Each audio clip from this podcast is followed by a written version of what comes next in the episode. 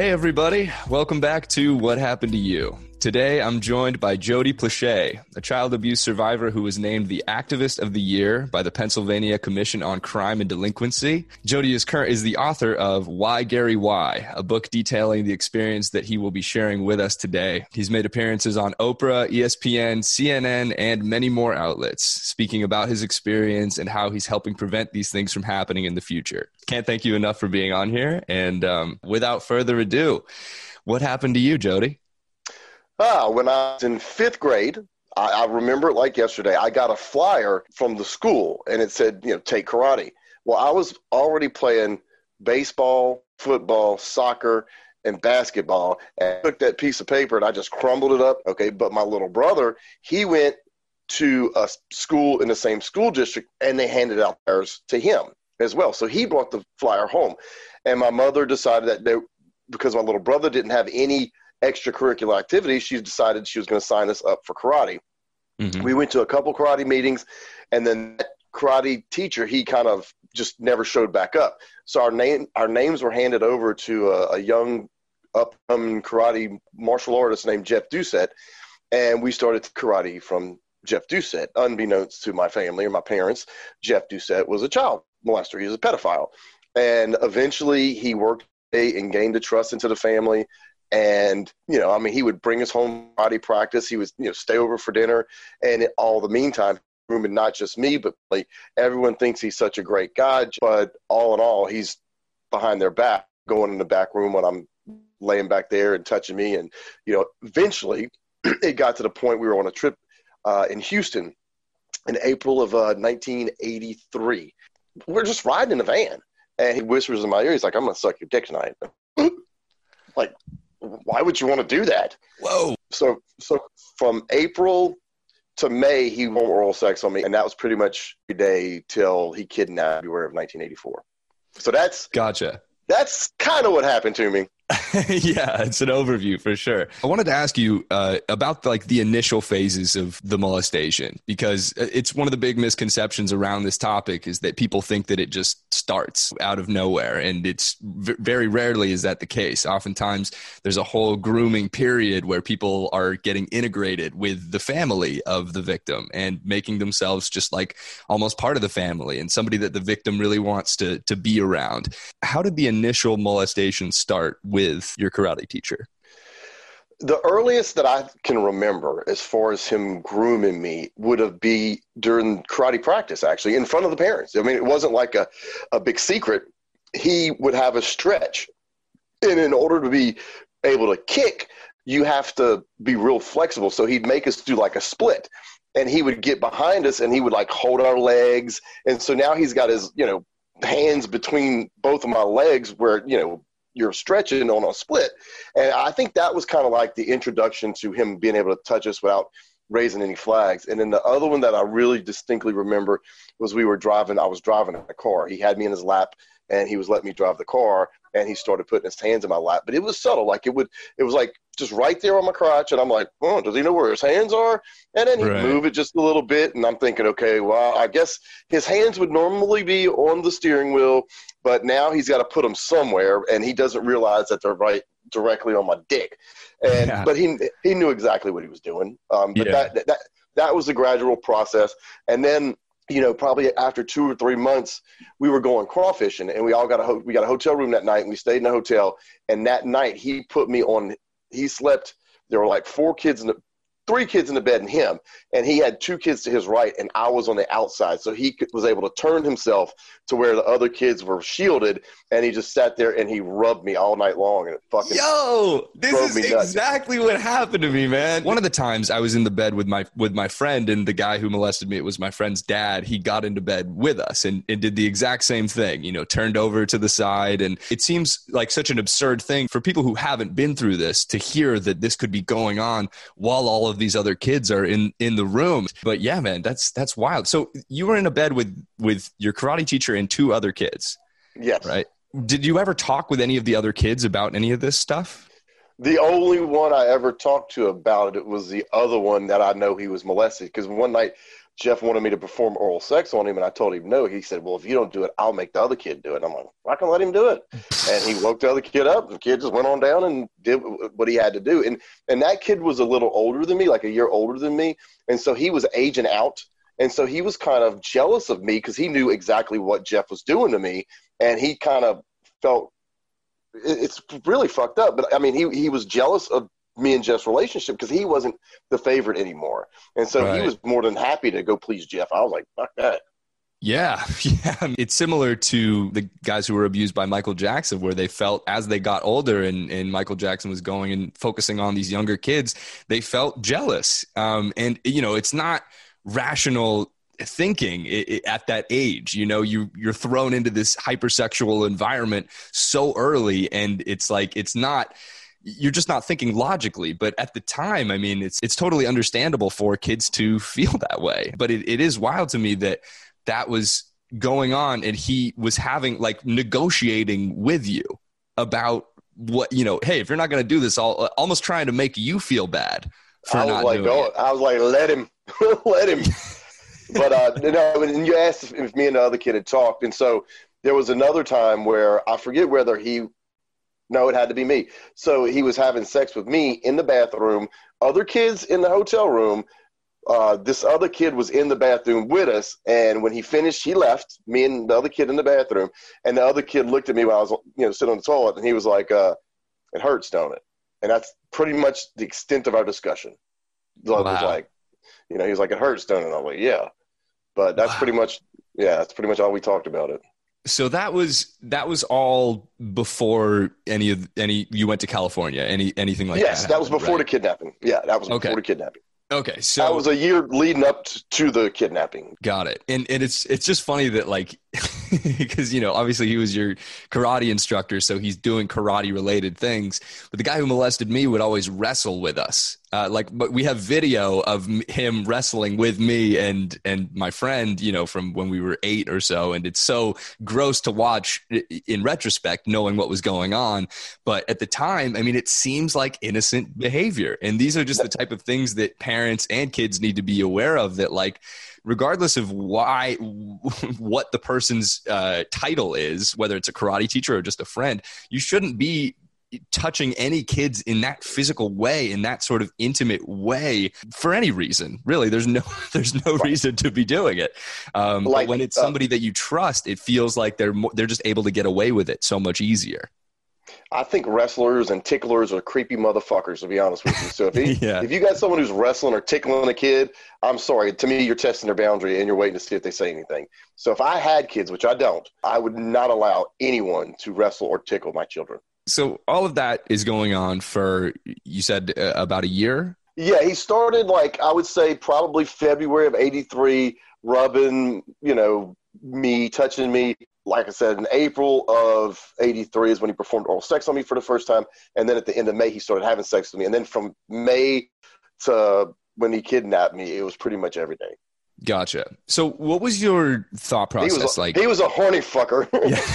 yeah, yeah no kidding. I've talked with a wide range of people, from people that were really hating the experience to people that were enjoying the experience. It's very different for every person. While this stuff is going on, like, what's going on in your head? Is this something that you're really wanting to like get out of, or or is this something that you're kind of Absolutely. okay with? Okay. No, no, no, no. I, I did not enjoy what was happening. Now, my body uh, when he was performing oral sex on me would tell you a different story because physically, you know, I was able to achieve an orgasm. Uh, like I didn't know why he wanted to suck my dick to begin with, but then I came and I was like, oh shit, wow, yeah. that, that kind of felt good. Yeah, but it wasn't. It wasn't something I was enjoying. Okay, because mentally I was like, this fucking dude's nuts, and but physically my body was like, oh, and I think that's why a lot of survivors, especially like uh, young girls at some point the body is going to respond like a human body and it's going to actually feel good. And so now when he was doing having sex with me the angel stuff it like like the other kid said it hurt so i was not enjoying that. Um, it was disgusting right. to, to me. But uh, i was just wanting out. I just i wish i could just could jeff would just leave me alone and and go away. Right. Um, and eventually that's what happened yeah, no kidding. Yeah, it's it's um arousal does not mean consent or uh, even enjoyment. I mean, our bodies respond in these ways naturally, uh, regardless of who it is that's doing it. And I, I remember because I would get boners. The extent of my molestation never went past this guy grabbing my dick, eh, you know, just touching my dick when I was sleeping. But even then, I would get boners while it was going on, and I remember thinking to myself like stop stop it. Like i remember being mad at myself for getting hard while this was happening because i was like i don't want this guy to think that i'm into this you know? I'm sending right. the wrong message. So it was this really frustrating experience but um so he never he never performed oral sex on you no, he never did, and he never did made me do anything to him either. Oh. It was it was a much like we never had um, conversations about like the abuse that had been going on. You know, he never like told me, "Oh, I'm going to molest you tonight" or, or, or anything like that. It was a very under wraps operation, covert operation that this guy is, was pulling off. Is he still alive? Yeah, yeah, he is. Did he um, ever get in trouble? Uh, we went to court and he didn't get convicted. So I told oh, my really? parents, yeah, I told my parents when I was 10 and we went to court and, um, yeah, it was a hung jury. So six, six jurors said that he did it. Six said that he didn't do it. But, uh, yeah, and I have a whole bunch of things that I want to talk about with that, um, that overlap with your story too. Okay. So just before we get into that, can you talk about what the experience was like leading up to the kidnapping and then when that started actually happening? Okay, so leading up to the kidnapping was the closest that I came to ever telling because he did tell me he needed some money. Uh, he owed uh, a guy some money. He had kind of like embezzled it, I guess would be the proper word. Mm-hmm. And the guy was wanting his money back. It was like fifteen thousand dollars. And Jeff said, if I can't get a loan from somebody, I'm gonna leave. And when I leave, I'm gonna take you, and we're gonna go to California. And so I knew when he was meeting with the guy, and I knew it was, you know, Jeff was planning this, and uh, the day it actually happened, I didn't know that was the day it was going to be. Um, his brother dropped him off at the house. He asked to borrow my mother's car and said, "Hey, Jody, come ride with me." And my mother, you know, specifically said, "Jeff, don't keep him all day. You know, he's got school tomorrow." Blah blah blah.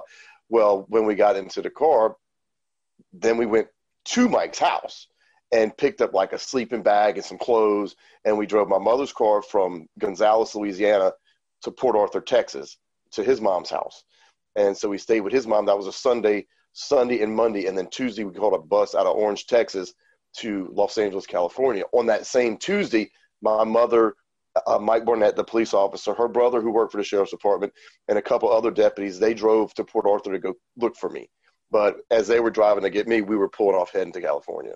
And at what point did you realize that this? What was going on in your head at that at that time? Nothing. I mean, it was just like I, I was almost helpless you know, yeah. you have this helplessness of being a kid who's being molested, and you got this older person who's in control of you. And you know, what was I going to tell him? No. right. Yeah. it's an impossible situation to be in. You're completely helpless. And I, am just curious. Like, did you know uh, what was going on? Mm-hmm. Yeah, I knew, okay. I knew, he needed. I knew he owed money. I knew his plan was to go to California. He didn't have much of a, a plan because he didn't have any money. Um, he had to borrow the money for the bus tickets, and if uh, you know, I know I sent you the copy of the digital copy of the book uh, mm-hmm. yesterday, but I mean, there's a part in it where he actually bought a karate magazine and he looked up this guy that we had fought at his tournament in Houston. And he called that guy and said, Look, I, I bought a group of kids out to California. My van got stolen. Can you wire some money so we can get get home? And the guy wired him. Uh, he ended with five hundred and fifty dollars. I think mm-hmm. he wired him six hundred. Western Union got fifty of it, and so Jeff had five hundred fifty dollars. That's all we had for the trip. And the first night, the night he got the five hundred fifty dollars, the dope went and stayed at the the Hilton downtown Los Angeles. At the time, was like eighty five dollars. Which, if you were limited on funds, you go stay at the budget six and you don't go stay at the, yeah, the, the Hilton. You know. Right. But uh, so the next day, we took a bus.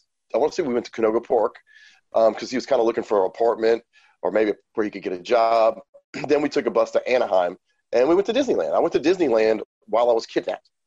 um, and we were right. standing like around the corner from Disneyland, and that's where eventually, a couple days later, um, they traced the call back to that hotel room, and the FBI and police came busting in, and they arrested him, and then I never saw him again after that so this is not a typical a stereotypical kidnapping experience. I think you've described it as you know gagged and, and tied up and you know you weren't uh, forced in that regard to go to california. Um, but again you're a kid. You have no way to consent to these things or any idea right. how, what's going on or how to get out of it but it's just interesting that you know you talk about we were talking about the environments that the that molesters create for children you know he wants you to be having a good time and and to be enjoying yourself and not want to leave right, right. and so it's like you talk about Disneyland. It's funny because uh, I went on a camping trip uh, with the family and the guy who was molesting me and his son and his wife. And um, so, you know, we would go, we, we went camping and then there was like an amusement park that we went to. So we were going on roller coasters during the day. And then at night, you know, we were in the, in their camper and it was set up so that his, him and his wife were sleeping on one end of the camper. And then there was another bed on the other end of the camper with me and his son. And so he would just get up in the middle of the night with his whole family in the camper and just, you know, cruise on over to my side of the camper and, and molest me. It doesn't seem to be this like super absurd thing that's going on. It's just like, yeah, I'm going to go on the roller coaster. That's a fun experience. And then I have to put up the, this thing that I don't really enjoy. But it's like, you think about the environments that they create for the kids. It, it's premeditated, you know, like they, they, they, these are planned out things. It's not um, just spontaneous uh, molestation that's happening. It's oftentimes well thought out things that they're doing. One of the lines in my book is that if, if someone wants to spend more time with your child than you do, that's definitely a red flag. So yeah. you know, they're you know, I've got my my nieces and nephew. They live across the street. Uh, I got other ones, and I've never offered, "Hey, you want me to uh, bring Charles to soccer practice?" I'm, I'm not offering that because I'm not trying to be spend time alone with Charles. Now, right. my brother said, "Hey, can you do me a favor and go pick Charles up from soccer practice? You know, I'm running late for work." I've done that, but I'm not trying to create a situation where I'm trying to be alone with my nieces and nephews in order for the molestation to happen, the molester has to be alone with the child, or I guess, you know, at least be able to shield the other person in the bed away from the child. yeah, yeah. But exactly. specifically, if you're on a camping trip, that's what I'm talking about. You're with this guy on a camping trip, you're spending time with them, and, you know, he's going to find the time to be with you. Yeah, 100%. And and it's something to be aware of as a parent who is interested in your kids. Like really any amount of interest is a little bit weird, but like when you're really wanting the kid to do things, like um uh, wanting wanting to spend time with the kid. Like I remember I was on vacation with my family and I had emailed my friend. We were playing RuneScape, which was like a, just an online computer game back in the day. Um, and I was emailing him about that. And his dad was responding to the emails and I was like trying to get in touch with with my friend, but his dad was just replying on his behalf. And you know, I didn't show that to my parents at the time. Uh, obviously, I wasn't really thinking about it. But that's a perfect example of like you know they're trying to spend time with you. They're trying to develop a relationship with you and, and get integrated into your life so that it it's somebody that you want to spend time with. And it's just you know going back to the Disneyland trip. It's just funny how like despite being molested, you know, during the day is a pretty pretty chill experience, probably. yep. No, I mean, it, it, you know, he seems like a great guy, fun, fun guy. We, you know, we go to the mall, we go to the movies. Um, I'll tell you something. I left this out of the book, and I shouldn't have. I, I don't know why I did, but uh, I found it very ironic, so to say, if you're familiar with the Clint Eastwood movie uh, Sudden Impact. Me and Jeff went and saw that at the movie theater three times, and that movie is about a sister getting revenge on the people who group raped uh, her sister and her at a party, and Clint Eastwood's trying to investigate these murders. And so basically, it's a, sexual assault, revenge killing, which is exactly, exactly pretty much what happened to Jeff.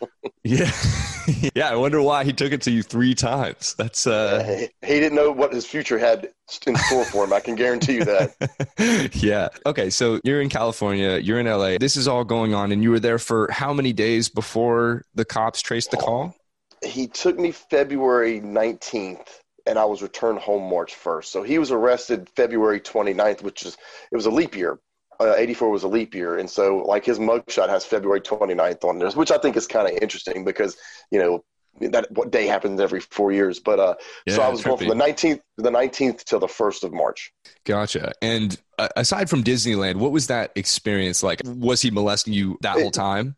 Well, I think in the book I say it was better when I was kidnapped because it wasn't happening as much. Like he was preoccupied with how am I going to get money? Am I going to get a job? What's you know I, I got to stay away from the law.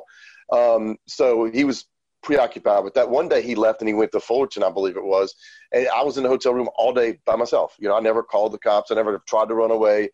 Um, another day we went to the Fullerton Mall. He took me to the Fullerton Mall.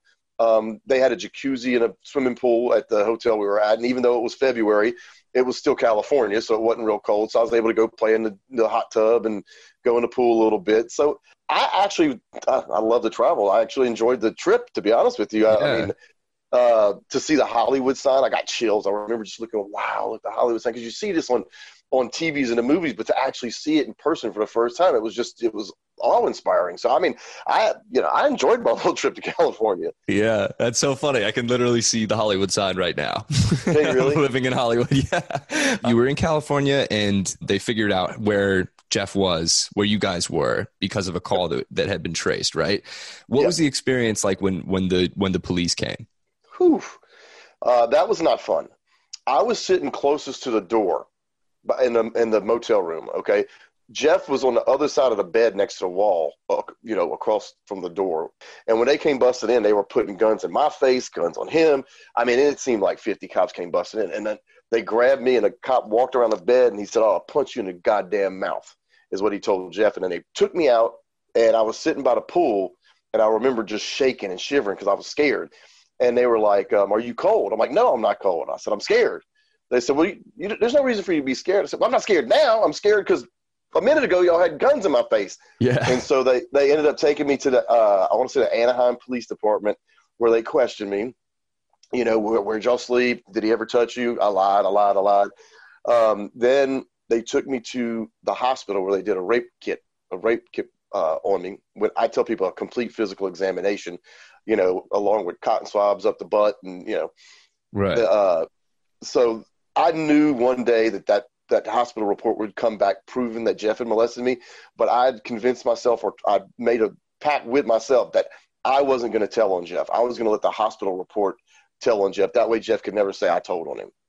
You know, because I was under yeah. the mindset that Jeff would, you know, he'd get probation or get out of jail or, and, and would come back to, to get me. So right. I could always say, Jeff, you got yourself caught. So I, I lied up until the moment my mother told me the hospital report came back positive. Then I told him that the truth. That's so interesting. And so you made up that decision in just like in the moment. As soon as the cops came and just started questioning you, you were like, okay, well, I know that this is going to get found out. So I might as well protect myself from when he uh, eventually would get out of jail and he Absolutely. wouldn't be able to be mad at you because Absolutely. you, you in a way protected him. You tried to protect him. Right and it's so interesting to have all of that running through your head in it, just in the in that moment and to be thinking so far down the line. And and because you know we don't we don't have at that age like rational time frames that we're working with right? But but all everything that you thought of was reasonable to think i think. And and it's like you know when i was on the stand uh, in trial when the guy originally started molesting me he would poke me uh, at, at night to wake me up when we were waking up in the mornings and he eventually he called it the wiggle game and he would wiggle my dick to wake me up and i had told a friend of mine that uh, just and I made him swear not to tell anybody. Um, and then I had completely forgotten about it until I was on the stand testifying. And the defense attorney asked me, Does the wiggle game mean anything to you? And I had blocked out that entire, basically the first year of the grooming, molestation, all of that stuff. And I had only talked about the actual molestation that was happening. So he brought up this wiggle game, and all of these memories rushed back to me. The fact that I had told my friend about it, you know, that this, all these other, other experiences that I hadn't thought about. And in that moment, I lied. I was like, no, the wiggle game doesn't mean anything to me because I thought that that would, if I had said yes, that would make it look like my story was all fucked up and I wasn't trying, I wasn't telling it cohesively or whatever. But in that moment, I just made a decision and just like fucking went for it just despite having this like mental absurd flashbacks happening on the stand you know while i'm testifying.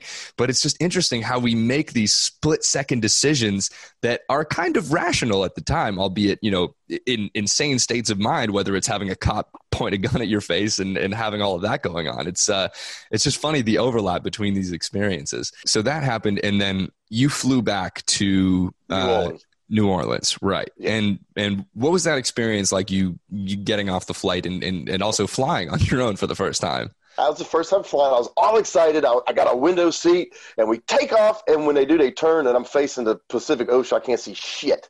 I'm looking at the other side of the plane. I can see everything all lit up over there, and I'm looking at black. So eventually, I fell asleep on the flight home. They woke me up as we were descending into New Orleans. I walk off the plane with my black hair. My hair had been dyed black, and I see a camera crew. There's a there's a guy with a camera, and there's a reporter, and I see my parents, and I was pissed off.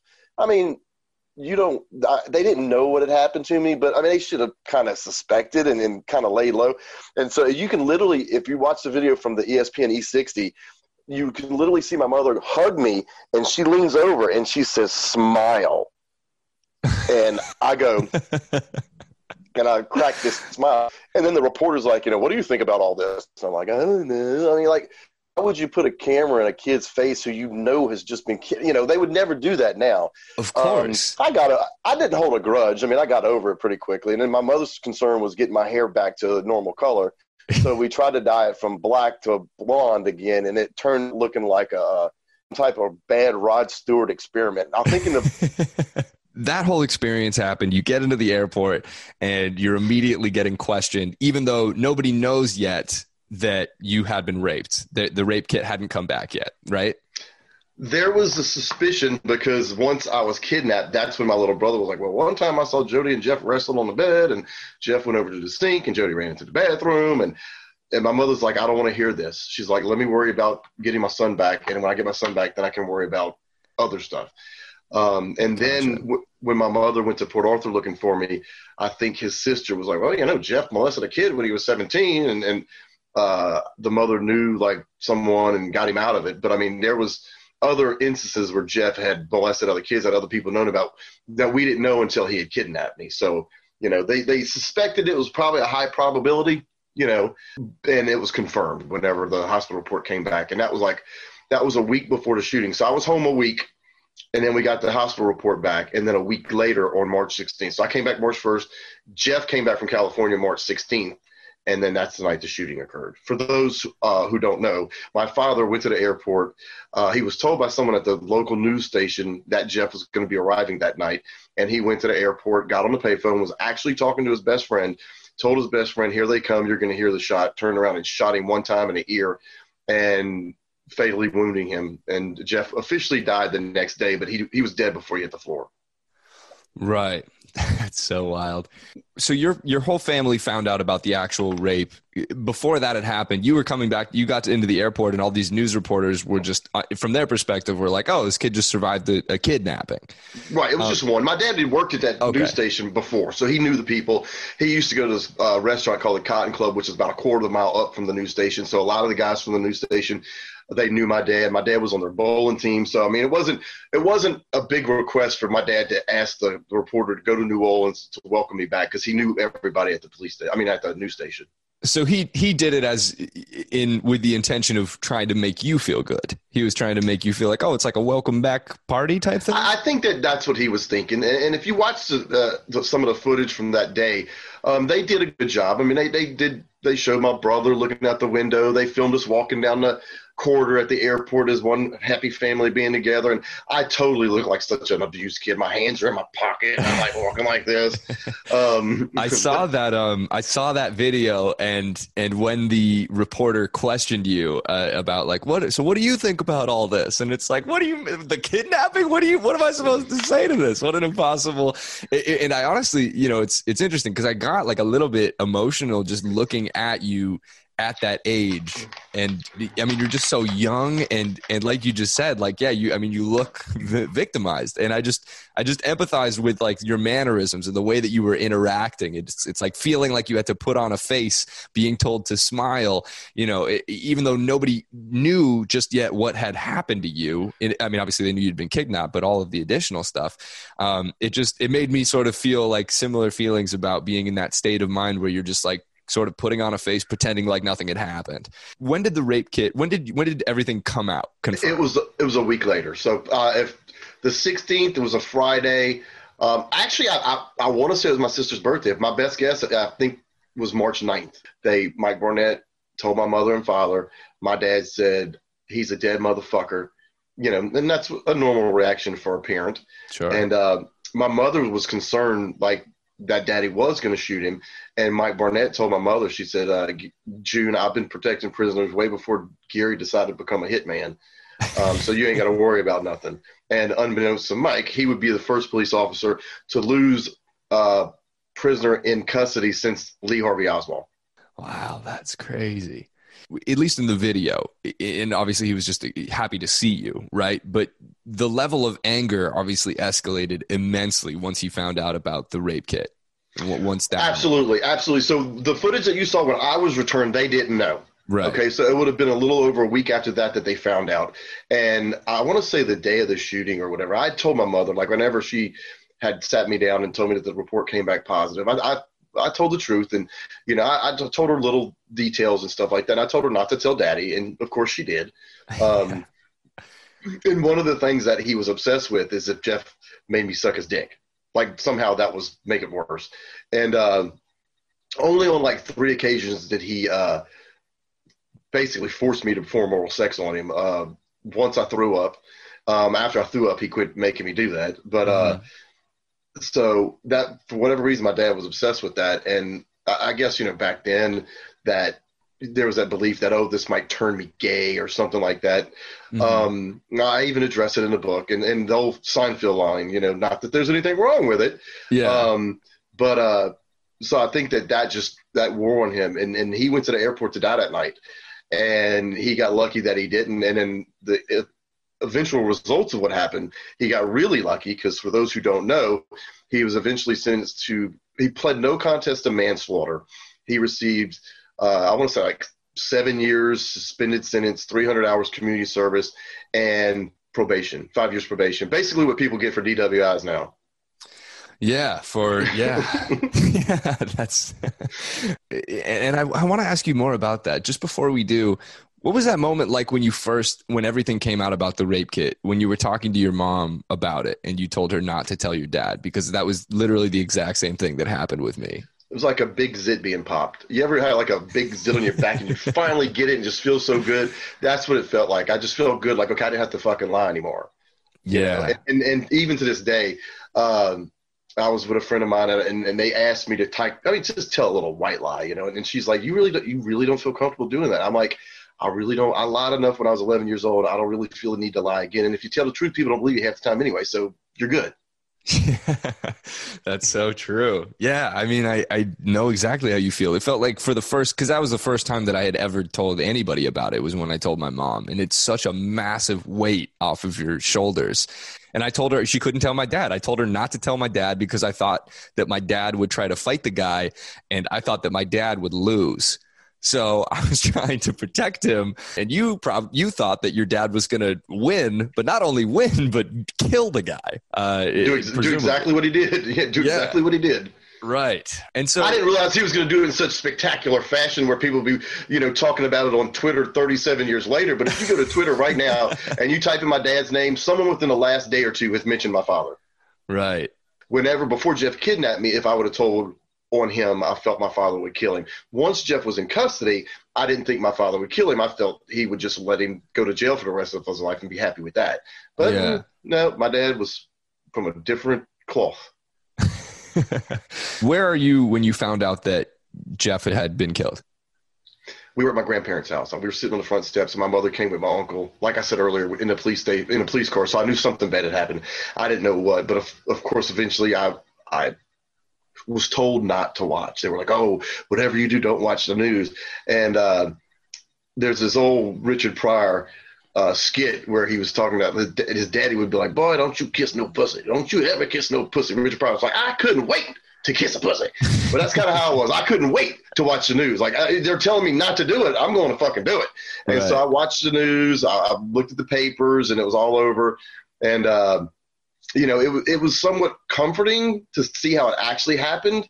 Um, but I probably watched the news footage over and over and over when I when it first happened. Every time it would come on the news, I'd watch it, and uh, you know, it was just weird because it was just my way at 11 years old, 12 years old at this time now of processing it, dealing with, coping with it. You know, and, and um, I think I did a good job getting through it, but you know, it definitely was something that it, I, I had to it was it didn't happen overnight. It's definitely like a grieving process. So I had to kind of go through this whole mourning period, not just of Jeff about what had all happened and everything else. And so uh, eventually, you know, I got back to normal. I started playing sports again. Jeff made me quit uh, my sports, so I got back into baseball that summer. I started playing football in middle school in seventh grade. Got back to playing basketball, and you know, it just is almost like that slice of my life was removed and it just went back to how it was before. Like we had never met Jeff before in our life.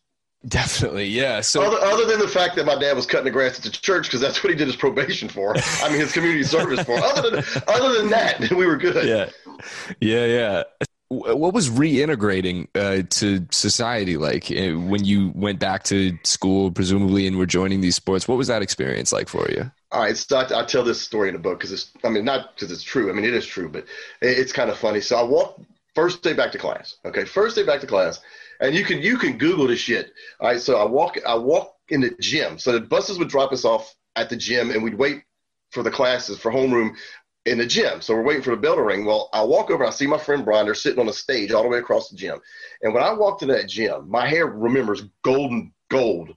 Yeah. And so like people just whoop, and literally the whole school watched me walk across the basketball court to my friend Brian and a couple of the girls that were friends of ours, like Crystal and uh, Khalees and Rachel. And so I'm sitting there and they're looking at me and they're just like, and I'm like, what? Y'all look at me like I've been kidnapped or something. And then they started laughing because they're like, okay, well, Jody's the same. So then yeah. homeroom bell rings. I walk into the room. There's a big banner, welcome home, Jody. And then on the bulletin board, there's a picture of me, my class picture, with a signature, like someone had torn off a piece of paper that I'd signed. With, so my, my picture in a signature, and next to that was a newspaper article that said "Boy in plastic bubble dies." And so I looked at him. I was like, "Y'all didn't give me much of a chance, did y'all?" and so that that kind of made them realize that hey, I'm still the same person that they knew. Um, but so if you look up when the boy in the plastic bubble dies, uh, because John Travolta played him in a made-for-TV movie back in the '70s. Um, so that that person that John Travolta played back in the 70s, he died in real life, and that was on the bulletin board next to my picture. wow, that is hilarious. Yeah, it's it's funny how humor can be used in that way to sort of like disarm people and make them just know like, hey, I'm laughing at this, so you don't need to be as grim and like sad for me you know? Like it's it's okay. I'm here. I'm alive you know? We survived. Well when i was talking to mike barnett today at lunch he uh he goes yeah we were talking to a group of people goes, yeah jody told me the other day that uh you know he's in such a dry spell that he was getting more sex at 11 than he is now. I said, yeah, Mike. I said, I've been single so long. I said, I think my favorite sexual position is showering. yeah. So what, what, did it affect your sexuality at all?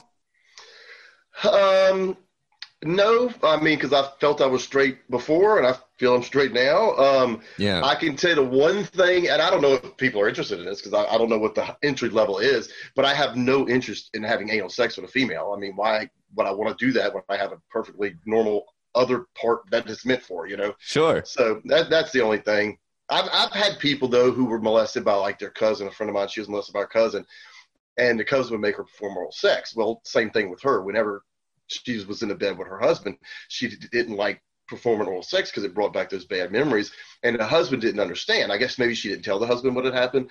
And so I could see where if I was doing, let's say I was gay and I was with another man, where maybe if he was, maybe I would be a top and not a bottom because of what had happened when I was younger. You know what I'm saying? So I mean, yeah. it, it, I'm sure it had the potential, but no, I, I don't feel like it ever, you know, affected my sexuality. I mean, I tell people all the time, and it's in the book. You know, I sucked a dick once. I didn't like it, so I know I'm fucking straight. yeah, it's easy to get your questions answered pretty, uh, pretty straight away, right there. Yeah. um, so, what about? It's one thing that I get eh, from a lot of people when I talk about this stuff is like, you should have, you know, you should have killed the guy. You you should have hurt him. You should have done something to seek vengeance on him. And um, you know, I'm definitely at a stage now where I don't feel like I'm hanging on to any of these emotions that I had in the past, any sort of anger or uh, fear of this guy. Um, so, from your perspective, from somebody who got vengeance, what did that feel like? So many people say that, but it's just sort of a reaction to it. But like, what is your perspective on that? Um, on on seeking vengeance on your abuser? Um, well, I would not advise it, okay, because the first thing a parent needs to be there is for their son or their daughter, their child. Okay, my dad put himself in a position where he was going to be prosecuted and could have went to jail for 25 years to life. Okay, so I would not advise any parent do that. My advice is be there for your child. Um, and honestly, I think even though it makes a lot of people happy seeing Daddy shoot Jeff, I think I would have been more satisfied knowing Jeff was in jail for the rest of his life. To be honest with you. Mm. But there's no guarantee that was going to happen. You know what I'm saying? So the same Yeah. justice system that my dad didn't trust and felt he had to take the law into his own hands is the same justice system. They were like, "Good job, Gary. Have some probation."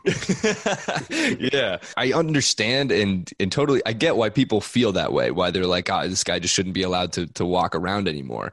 But I don't. I, I- I was the same way. I didn't. I didn't want him to die. Uh, my my abuser. Just I didn't feel that way towards him. Obviously, it's different for for parents and and other people that just kind of hear about these things. But no, the kid came forward. after the trial happened, there were articles written about the case, and somebody reached out to the prosecutor who had said that the guy who had molested me had molested him 20 years ago. Obviously, would have been helpful before the case, but Right. he didn't know. Um, so, no other kids came forward that were friends of mine, uh, even though all of my friends had to testify because we all were sleeping in the same bed at, at this guy's house.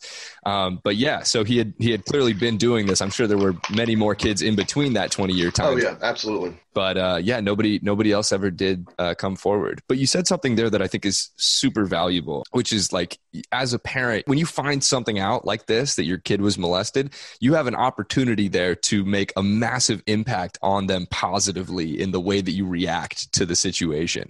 And I think when you're channeling all of this energy into just being mad at the person who did it and wanting vengeance, I think that you're missing an opportunity to just be allowing your kid to heal by being there for them. And and one thing that you talked a lot about is your mom remaining calm in the situation. And Right. could you elaborate on that and how that kind of made you feel? Well, one of the things that Mike Barnett told my mother is like, June, you need to remain calm because if you upset him, he might not talk. And so she was instructed by Mike Barnett to remain calm. Mm. And so I was surprised at how calm she was. And that comfort, that calmness is what gave me comfort to be able to feel comfortable to disclose. And so a lot of times, and, and Mike even said this in the CNN uh, or interview, he said a lot of times the parents' overreaction is more damaging to the child than the actual act itself.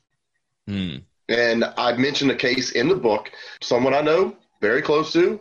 Um, she was sexually assaulted when she was 14, and her mother absolutely handled it the wrong way. She wouldn't listen to my advice. And I got to the point where I'm not, I said, I'm not going to tell you anything because you don't listen to me. I told her, I said, get off social media, get, you know, cancel Twitter, Instagram. Oh, she's got over a thousand pictures on Instagram. I said, I don't give a fuck. Yeah. I'm like, get off of all social media. And then she she quit listening. So I just quit giving advice. Sure. So, but but I'm happy to report that the young girl is now 22 and she's doing very well. It's good to hear. Yeah, yeah, and uh, and I think that you know it, it's one of the problems with social media is that like because we have the ability to broadcast this stuff to everybody that we know, uh, most people do do that all of the time, and probably I mean I obviously social media wasn't really around when this happened to me so i was fortunate to to not have this spread in that regard but i can imagine if people were talking about this on social media while you're going through it how much more that could compound the entire experience um, Could you imagine if that happened today? Oh my Oh, god! God. Or, or or today, like with the setting of with the technology we have now was in, in 1984. Oh lord! It would be insane. I know, and that stuff is just going on now. Um, yeah, it's it's really it's really crazy to think about. Um, another thing I wanted to ask you is like you had mentioned in um, in one of the podcasts that you did that uh, your uncle had seen Jeff kiss you uh, just like on the lips before any of the kidnapping had happened, right? Yep. So, did you tell your parents about that, or when Yeah. did that sort of come to light? This was uh, we did a uh, we had a karate tournament in Fort Worth, and my uncle lived in Dallas, and so we were going to stay with my cousins for a couple days. So Jeff had to drop us off, and we met on the interstate, you know, just the side of the road. We got out, and I guess whenever I got out of the van or whatever, Jeff gave me a kiss on the mouth, and my uncle saw it. My uncle went to my dad and said that that ain't right. He's like. A grown man shouldn't be kissing the kid on the mouth, and my dad defended Jeff because my dad at the time was still friends friendly with him, and my dad was like, "No, Jeff's a good guy. You know, you're overreacting. You just don't like him because he I think he uh he had hit my cousin on the back of the head that night because my cousin was visiting. Uh, he's like, you know, get you know, get over there or whatever. And he just he would do that to us, and he did it to my cousin. So my cousin got mad, and so there was this big you know stink about that. So my dad just kind of disregarded it. Was like, oh, you're just mad about you know him popping your you know my cousin on my head at night, and uh, so my dad defended Jeff. at the time because they, I mean, they were all blinded by that grooming that he had done.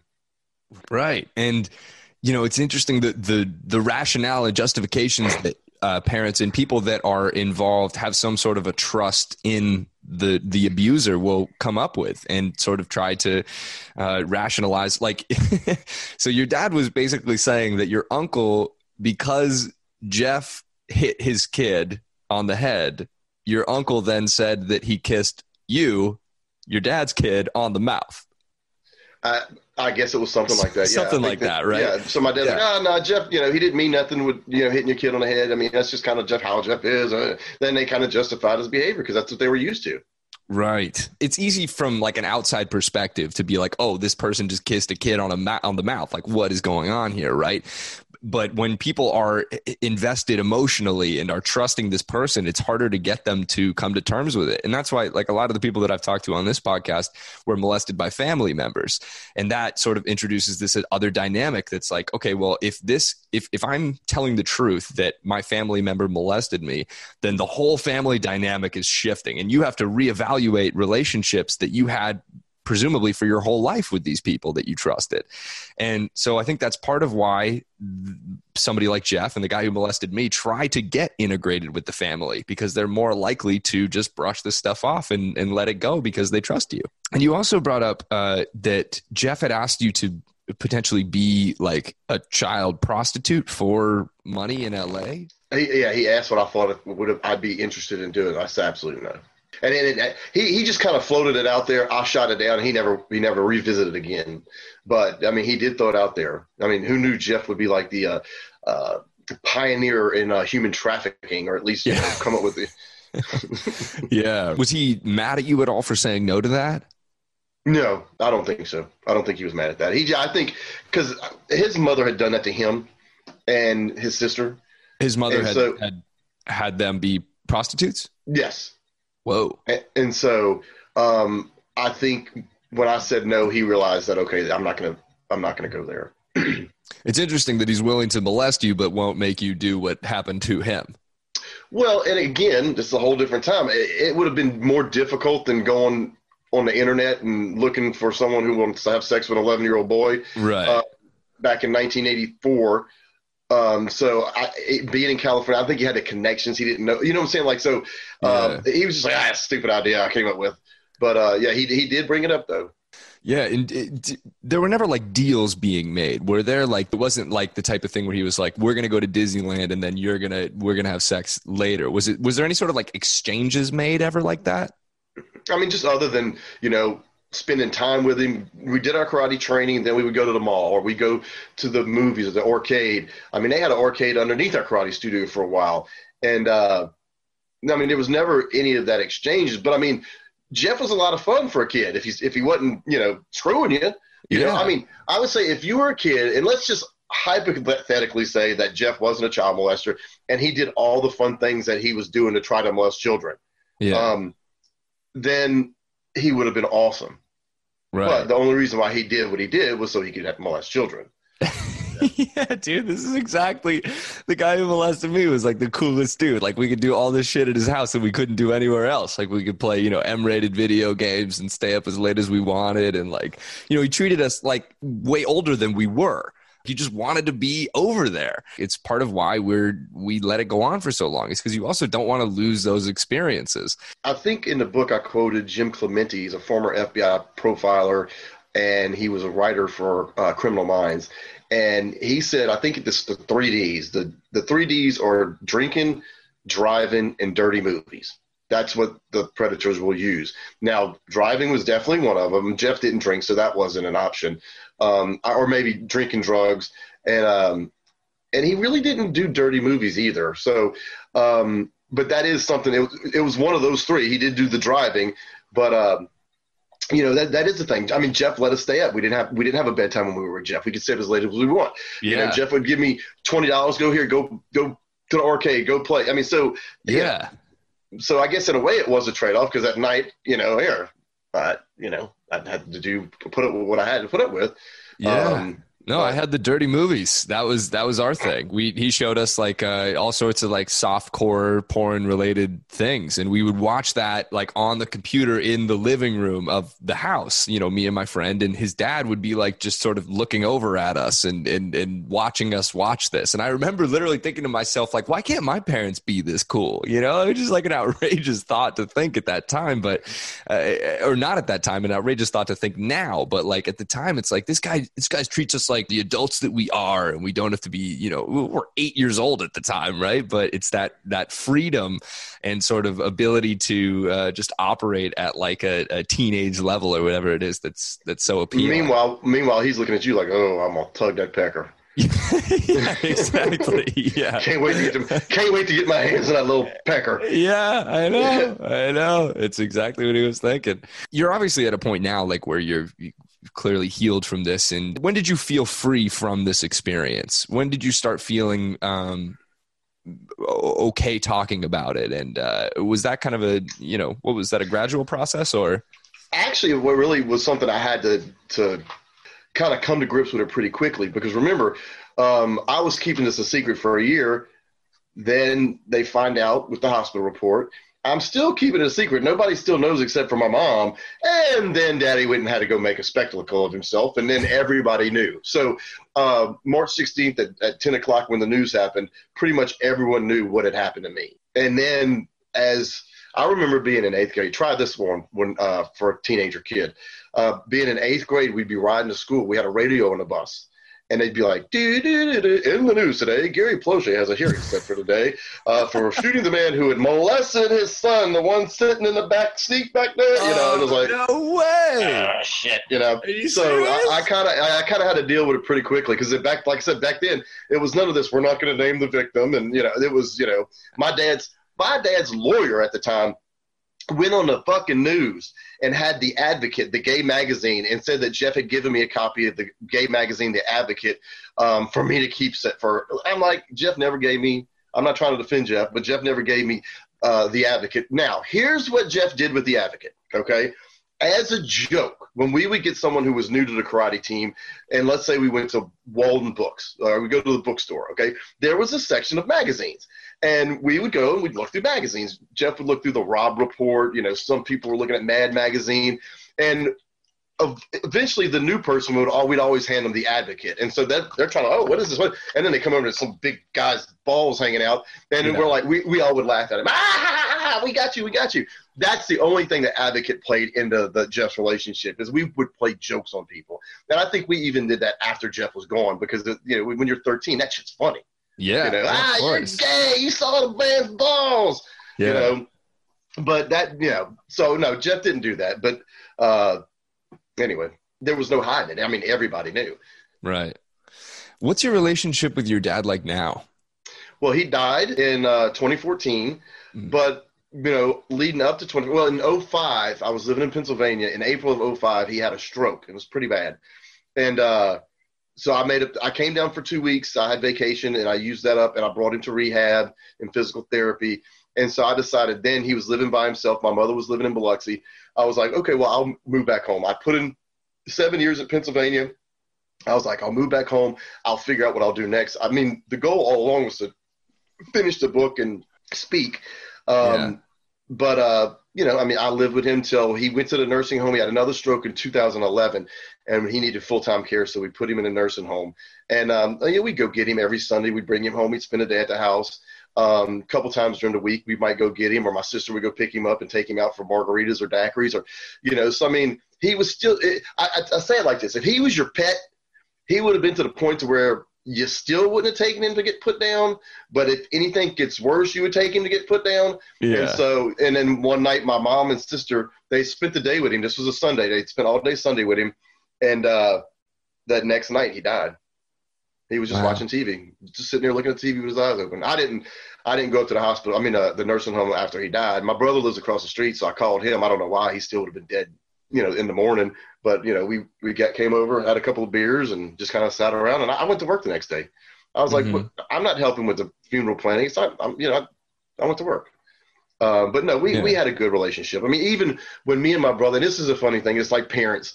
I was telling a guy this uh, yesterday.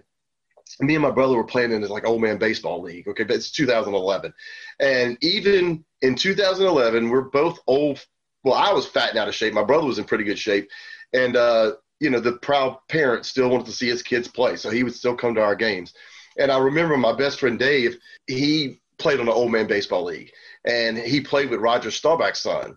And I went to go see Dave play one time, and sitting next to me, watching his kid play, was Roger Staubach. So. Yeah. I thought that was kind of cool that you know he, mm-hmm. here he is that's still his son. And even though he's a Hall of Fame football player that's still his son playing old man baseball and he's still a dad and he wants to see his kid play. So I thought that was kind of interesting. Yeah it is. But yeah we had a we had a pretty good relationship. And when he killed Jeff what was your guys' first conversation like after that happened you remember that at all we we didn't we didn't really have a conversation we really didn't talk about it and it wasn't until late that summer we were walking down to the neighborhood pool, and that's when I told him that I don't blame him for what he did. And that's like the first time where he kind of felt comfortable knowing that, okay, I didn't hate him. Because I was mad at daddy at first for doing what he did. But then that's when I was like, Daddy, I understand why you did it. I'm not mad at you. So I think that meant a lot. Uh, can imagine that meant a ton. It would be super hard for him, I'm sure, to hear that you were mad at him for doing that. When, when, yeah, I, I just wonder because you know when people react that way, it's it's interesting because it, it feels like it's more about him wanting to take vengeance on the guy. It, it, it almost seems less to do with you. Well, also think about this. Okay, you've been separated from your wife for seven, eight months. Um, it appears some other man has kind of taken over the the head of the household. Mm. Um, then the man takes your 11 year old son for 10 days you don't know where your kid is. Yeah. Then when the man is caught you find out he's been fucking your kid for the last year.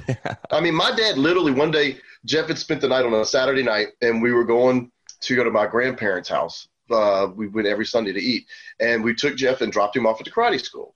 Yeah. and we turned around and as we left we get to the light and my dad's crying. And i said what's wrong? And he said he's just pitiful. He don't have anybody. So my dad turned around hey jeff get in the car. Come on. Took him to the house let him shower gave him some clean clothes literally gave him the shirt off his back brought jeff to my grandparents house so he could have family around him because he didn't have anybody.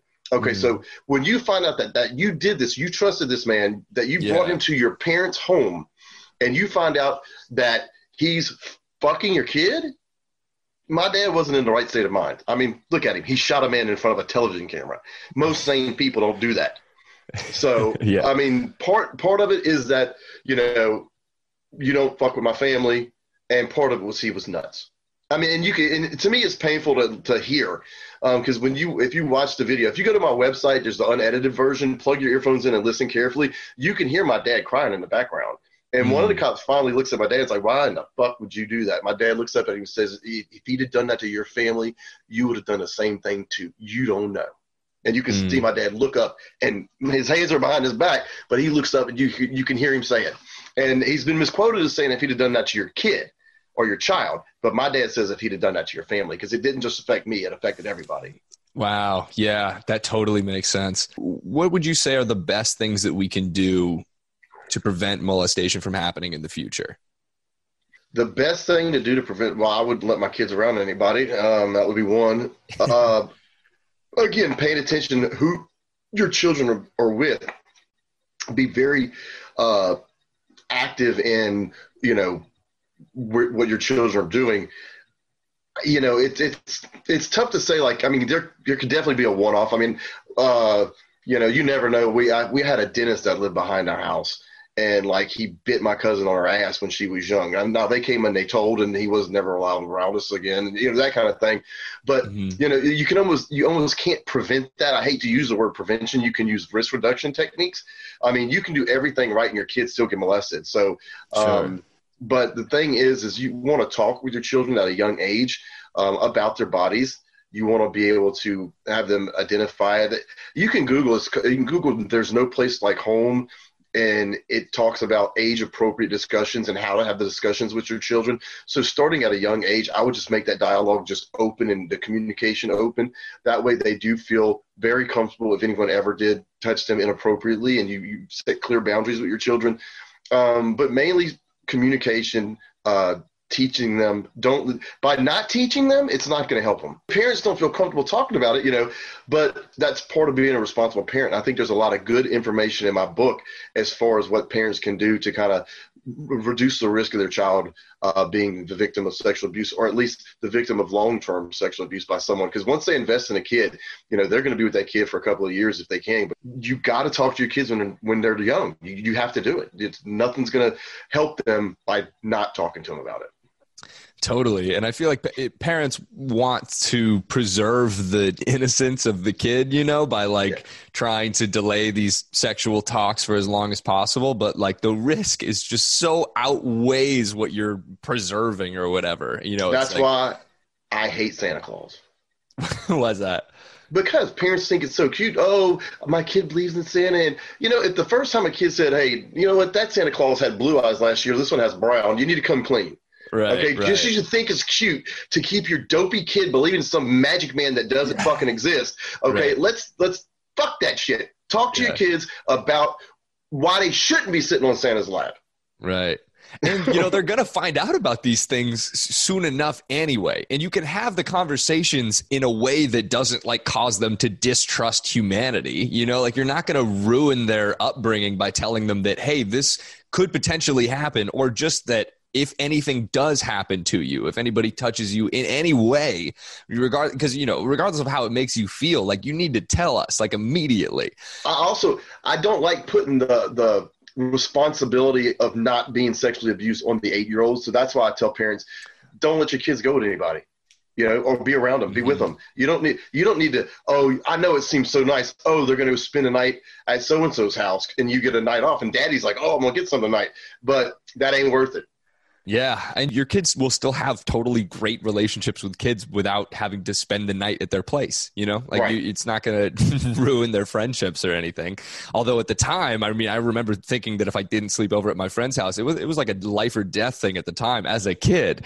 But it's just one of those things that you have to like lay, drop, you know, lay down the law. It's you're, you're a parent and you know what you're potentially preventing. And, and if we can normalize the conversations and show people just in the way that we've had this conversation, like you don't have to be it doesn't have to make you cringe. It doesn't have to make you feel bad for talking about it. These are things that need to be discussed. And until we're willing to get through the discomfort of discussing them, it's going to be hard to make any significant impact on this epidemic that we're facing in around the world today. And um, you also had a term that I hadn't heard before called compliant victimization. Um, yeah. Can you talk about that a little bit? All right, that's definitely something that I read about that when uh, Jim Clemente did the uh, Paterno report. He did the Clemente report. It was called the Clemente report, and it was basically he looked into um, the whole Jerry Sandusky Penn State scandal with with Joe Paterno. The Paterno family hired Jim Clemente to kind of investigate that, and he talks about the compliant victim. Okay, it is kind of like uh, that trade off that you're talking about. The kid gets attention, the kid gets to travel, the kid gets fun things, ice cream, money, movies, stays up late, dirty pictures, draws, gets to drink, you know. Uh, and it's almost a, a trade-off that you're willing to you know put up with it and you're, you're a compliant victim okay? You're not you're not asking for it. Like i never once said hey jeff man look can you blow me? Yeah. Um but you you deal with what you have to. One because i didn't want to upset my parents. And two you know, I didn't want Jeff molesting me, but I didn't want Jeff hurt, and I felt that that was going to happen. So, the, yeah, that's where you get these compliant victims. Think about battered women who go back to their their boy, their husbands mm-hmm. or boyfriends. You know, I mean, that's kind of that compliant victim as well. Yeah, and it and it also is similar to what you said earlier about you know wanting Jeff to not be mad at you. You just didn't want to get molested anymore, but you didn't necessarily want any harm to come to him. Right. If Jeff would have said, "Hey, look, I'm going to quit screwing you. And I'm not going to screw any more kids," I'd have been like, "Great," and I just would have continued to hang out with him. You know? yeah. Let's go back to Disneyland. Yeah. yeah. Let's go back. Let's go to Funfair Park is what we had in Baton Rouge, but we never went to Funfair Park with Jeff. But uh, you know, we'd run the malls. I mean, he'd let us. You know, he'd let us do shit our parents wouldn't let us do. So for a kid, that was great. Did you know anybody else while you were growing up that was going through something like this that wasn't didn't have to do with Jeff? Like, did anybody come up to you in school once all of this stuff came out? Okay, years later. Mm-hmm. Okay, um, I remember being in sixth grade, sitting in class. Okay, this is I'm getting out of school that day and I'm going to karate practice, and I know it's about to happen to me. And I remember the statistics for like one in four girls and one in seven boys are sexually abused. I remember sitting in that class looking around, going, "Okay, who are the other three? one, two. yeah, yeah, I counted the number of girls and yeah. I counted the number of boys, and I was like, "All right, who are, who are the other three? Yeah, and I had I had one girl I saw her in college and it's funny because we nicknamed her Sheena because her her name or, or she looked kind of like the the woman who just died uh, that played the Bond girl, uh, Tanya Roberts or whatever. Uh-huh. So we, we nicknamed her Sheena because that's when that was popular. I think when I was in eighth grade, and she came up to me and she said, "I want to talk to you." And I said, "All right." So we walked outside. She started crying, and I was like, "What what's wrong?" And she was like, "When we were in middle school." When you had gotten back from California, all the kids asked me to go ask you if you were molested. And I was like, okay, what did I say? She was like, you, you denied it or whatever. She's like, but I didn't know what that word meant. She goes, my stepfather was molesting me the whole time too. You know, then there was another guy I ran into the, uh, he was a problem kid, bad kid, and, and always in trouble. And I saw him at the, the gas station, and he said, "Hey, Jody, man," he goes, "I saw I saw you on Oprah, man." He goes, "I think that's uh that's that's pretty cool what you do. You know, I I understand." And he didn't tell me he was sexually abused, but he yeah. told me he was sexually abused. So I mean, um, and you know, I've had a, a, my, my, poor little brother. He gets it the most because most people don't feel comfortable telling me, so they'll just spill it all on him. I'm like, good, you, you, hand, you deal with it. yeah, well, a couple of things there. One, uh, that girl not knowing what molestation meant. That it was the exact situation that I was in. I, were you? Did you? Were you in the same spot? No, no, like, I knew. I knew the moment Jeff put his hand on my dick. I was like, oh my god, he's one of those people my mother warned me about. Oh yeah, because she had she had warned us that there are people out there who could do that and it just shows that you know i guess that in some cases that might be enough for for kids to speak up but in many cases it's not. And we uh, we have to do more than that um, it, moving forward as a species. But it, it, it's so funny like people ask me like why didn't you say something? I, I didn't even know what was going on. I mean obviously you had an understanding and i like kind of knew that it was like not a good thing but the word molestation didn't mean anything to me. Right it wasn't in your vocabulary. And then also just like the power of vulnerability. I mean obviously like all this stuff sort of it was so publicized for you. Um, but just because it was publicized, I mean, you probably helped so many people that may have never been able to speak up about it otherwise come forward. Well, that's what kind of led me to uh, the path I chose. Um, in 1991, we got a call from producers from the Geraldo Rivera talk show um, that wanted my dad and me to go up to New York City because um, there was a father. I think the father killed the guy who murdered his son. And so the father was going up for sentencing. And so they wanted to bring my dad and show support for this man. So hopefully he wouldn't get life in jail or whatever. Yeah. And so we went on the horizon. And like my only goal was to go to New York City. I wanted to go to the city, see New York. I wanted to be on TV. Now I was looking forward to being on TV. And I was excited to meet Geraldo.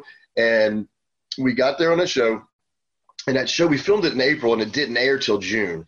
And a couple weeks after it aired, I got a call from Mike Barnett, and he called me up. Said, "I want, I want you to hear this from me." He goes, "We arrested a guy uh, earlier today. It was a pastor who had been sexually abusing these two boys, and the one kid saw you on the Geraldo show, and after seeing you on the show, told, and we were able to arrest this guy, and they eventually convicted him, and then he got out, and then he got arrested again for molestation kids because they they don't stop. Of course. But uh, it was kind of then when I was like, okay, I just went to be on TV. I just went to go see New York City, but I was able to share my story and help these two kids from being molested right here in Baton Rouge, I was like, what difference can I make? And so I tried to take what happened and take the negative experience and turn it into a positive experience to help other people so that they don't get sexually abused or at least have the, the, the strength to come forward once they hear me or see me.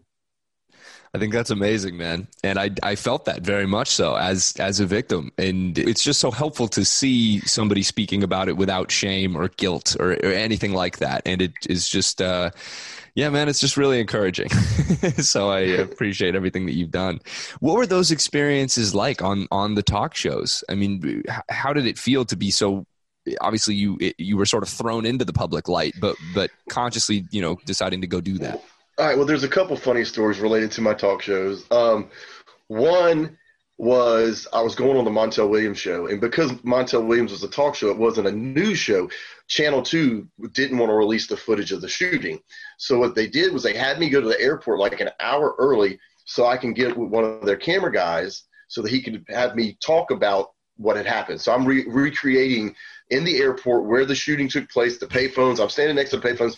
Well, the camera guy goes, he goes, he goes, hang tight. I got to change tapes. I said, okay. So he kneels down. He's changing tapes. All right. And I'm standing over where the payphone. I don't know if they were still there or whether they'd taken them out, but I was st- standing where my dad was when he shot him. And the guy had that camera on the ground. And a guy came up the escalators, took two steps, looked at me, shot me with an imaginary gun and said, be careful. You know what happened the last time they had a camera up here? What? he didn't know who I was or what we were doing up there, but he just looked at me. He's ah, be careful. You know, that the last time my camera was up here. Oh And my then- god! He didn't, but they didn't know that it was you. No. And then uh, me and my dad flew out to LA to be on the uh, Leeza Gibbons show, and she had a talk show back in uh, 95. And um, back then, I had to mail in pictures of me when I was like 10 years old so that they could show it on the screen as I'm talking. You know, Jody Plauché, here he is at 10. And so we're sitting in the green room and we're waiting, and Leeza comes walking in, and she's trying to be cute. You know, she's like, "Hey, Jody, oh," she goes, "I saw those pictures of you when you were ten years old. You were so cute." And I looked at her, I said, "Yeah, I was too cute. That's why I'm here." And look, she turned red, and Daddy started laughing. yeah. She was like, "Oh my god, I can't believe you just said that." See, I was too cute. I'm Right. here. Back home about two weeks later, I'm at LSU, and I hear that Prem, her name is Prem Burns, was speaking to the law students at LSU. I was Mhm. like, oh, the law, like the law club or whatever. I was like, oh, let me go see her. So I walk in the room, I sit down, and she gives a little presentation. So after, hey, how's it going? Oh, not too much. I saw I heard you on campus. I wanted to come say hey. She's like, oh, I'm glad you did. And so the girl who had gotten Prem to come speak, she goes, how do y'all know each other? And I looked at the girl and I said, oh, she prosecuted my father. And she goes, ha, ha. Uh, so really, how do y'all know each other? And Prem goes, no, really, I prosecuted his father. so that girl was like, what? Yeah. People have a hard time deciphering if you're like just making a joke or if like this really happened, you know? It's I got like- a friend of mine. I've known him for 15 years, and he he'll tell people it took him 10 years to get used to the shit I say because you know, like like the or you gay? No, no, I'm not gay. It's like a dick. I didn't like it. yeah. Um, you know, and and I'll always you know will somehow throw something out there that makes usually everybody else feel uncomfortable. And even in the book, people, if you, if you read the last comment on Amazon that someone posted, they said that I've met you in person and you really are like this in person. Your humor comes through. I'm writing a book about uh, child rape, kidnap, and murder, and I'm trying to make it funny. So I love it, man. and then because Oprah was molested too. Uh, Yes. I, right when you guys were talking was that sort of a, a back and forth between between your guys' experience or what was that like Not really. We were talking about Ellie Nesler. She had a, a situation where she shot the uh, the guy who molested her, her her son, and then they had another guy. They had his daughter who was molested by that guy's best friend, and that guy ended up killing his best friend because he molested his daughter. So they, they kind of putting those stories together, like how far would you go to protect your child? Um, the Oprah show really at the time rubbed me the wrong, wrong way because I had done Geraldo a couple times, I'd done Maury a couple times, I'd just done Leeza a couple times, and every host before the show would come in, introduce themselves, thank you for coming. You know, we're going to go out there, try to make a difference. We're trying to do some good. It- whatever it was, they would meet with us. Oprah didn't. Oprah walked by the green room and, and waved. Okay, so that one rubbed me the wrong way. Another thing that rubbed me the wrong, wrong way is every talk show I'd been on, let's say they filmed for 44 minutes. Okay, they Yeah. usually filmed for 44 minutes. Every now and then, a, a, a guest might go over and they might have to cut like the last sentence he said just to make it fit in that time frame. Mhm. Oprah filmed for like two hours and then edited her show. So I felt that that was kind of like an unfair advantage because, you know, you're able to interview more people and then you put together an hour program. Half the shit I said on Oprah, they took out. sure And I didn't like that. Yeah, that's fair. Yeah, I think it's definitely important to be including all of everything that's said, and and, and I feel like there's people have a tendency to not want to include the details, right? Like the the, the graphic details about these experiences. And I'm on for, uh, uh, of the point of view that like we need to talk about this stuff in its most extreme form. Uh, well, my mother wanted me to include more details. And I was like, you know what? I don't need to include more details. Like, I don't need to include the fact that I used to have to take toilet paper and fold it up like a Kotex and put it in my underwear because every time I would pass gas, um, DNA would slip out. I don't need to put that in there. I don't need to go into Yeah. all, all these details. And I told my mother, I said, look, I got a, I got a fine line between making a victim traumatized where they put the book down and don't read it and being too graphic and a pedophile jerking off to it like it's penthouse forum. So I didn't Right. want either of those two things to happen. So I had to That's create that balance. So That's a very good point. I think more more I'm, what I mean is just in terms of like making sure that people who have been through the most extreme stuff don't think that they're the only ones who have been through the most extreme stuff, um, and making sure people understand that there's a spectrum of these things and that you know it's it's uh, important to include all of the experiences. But yeah, it's like super it's super difficult to talk about the most extreme parts uh, without having a whole bunch of people be like, well, this is too much for me. So, um, yeah, and, and, and I, I think it's great that you were able to find that balance between the two and, and also be incorporating humor the whole way. You're clearly somebody that has, you were able to just sort of move on with your life pretty quickly. And I feel like so many people don't have that experience and, and are weighed down by their what happened to them for a long time and sometimes uh, forever. And um, I wanted to ask you, like, what advice would you give to somebody who has been through something similar uh, or really resonated with your story with regards to healing from your experience and moving on and and having a, a normal life? Um, what would you say to somebody like that? All right. So one of my biggest pet peeves, and if you watch uh, the ESPN E60. I say it then, I'll say it now. Is I hate when people say, "Oh, what this man did," and and you can go go to my website and look at ABC News story, and fucking Ted Cruz is on there, and he's saying his shit. And I want to punch him in his fucking face. Um, you know, oh, you've done irreparable harm to these children. These children's lives are going to be damaged forever. No, I'm not fucking damaged goods, you asshole. Okay, yeah. Well, did I have a screwed up year? Yeah, absolutely. But that kid, just because they were, sec- you know, learned about sex or sexualized or molested, they're not scored for life. They're not damaged goods. Now, if you tell them they're scored for life, they're going to be scored for life. Um, right. So my thing is, just because you've gone through something like this doesn't mean that you can't heal, and doesn't mean that you can't uh, recover. So don't, if you think of yourself as being scored for life, then you're going to be. If you mm-hmm. think, okay, you know, this was bad, I can work through it. Um, I'll use this to wait to be a better parent, not allow my children around uh, people who, or you know, even family members. I, I, won't let them spend the night. You know, I mean, if you if you take what happened to you and, and use it to make yourself better, then you can be okay. And it's such an important message to send to people because it, it, it feels like what we are sending, uh, society is sending so oftentimes right now is just like, oh my God, like this is you unrecoverable from oh, like the experience. Stolen innocence. Yeah, they stole his right. innocence. Right, right, right. Oh, I, I, wasn't. I wasn't that innocent when Jeff started that shit. I was, you know, a normal ten year old.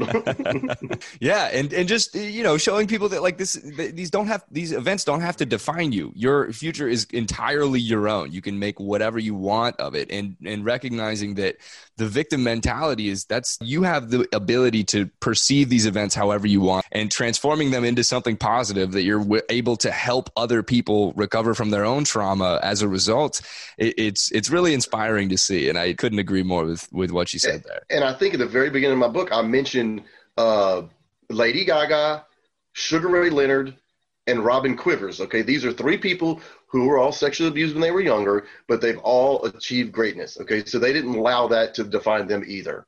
Mm-hmm. Yes. Yeah. There are so many examples of people like that and, and yourself included, you know, it's a very small part of your life, albeit traumatizing. It doesn't have to define the rest of your life.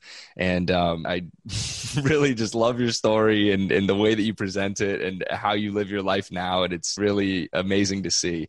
And I just want to thank you so much for coming on here and taking the time to do this, Jody. It was a pleasure oh, talking to you. Hey, thank you for reaching out. I appreciate it. Of course, man. And uh, you can find Why Gary Why available at Amazon.com. It's not it's not in full distribution. I'm okay. hope hopefully in the future I'll be able to republish it and get full distribution where it'll be in like Barnes and Nobles and it'll be in the airports and that kind of thing. But right now it's uh I did an independent publisher. It's print on demand. You go to Amazon, you can get a Kindle version, um, which I love Kindles, um, and you or you can get a paperback. Uh, it's 19.99. I don't know if, what the tax is on Amazon, but uh, you know they'll print it up and they'll ship it and you'll get it in two days. And uh, there is really a lot of good information, and it's not a book like I said where you're going to put down because it's too tough to read. I mean, it is.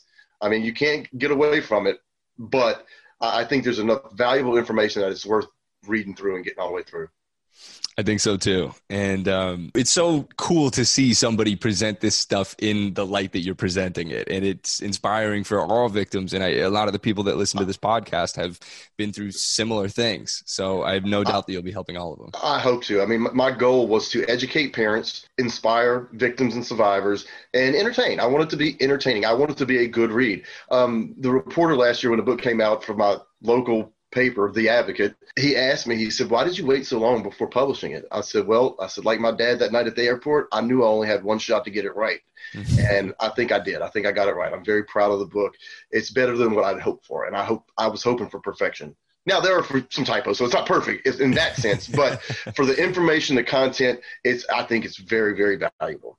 And there was one thing that you said at the beginning of uh, a podcast that you did on your website. The, the host initially introduced this you uh, and the story that you were about to be telling as viewer discretion advised. And if kids are listening, you should really be turning it down. And you came in immediately and said that this is not something that kids need to be not hearing. It's exactly the type of stuff that they need it's to hear. Exactly what they need to hear. Let them listen yes. to it, and then this can open up the communication with you and your child, and y'all can have this dialogue. Yes. You know, you don't have to you don't have to harp on it all the time, but you know, parents don't have a problem with telling their kids to look both ways. They don't have to tell them a problem stop, drop, and roll. You know, right. why should you have a problem with telling your kids um, no one should be allowed to touch you? I totally agree, Jody. Thank you so much for being here. Thank you. Y'all have a good one.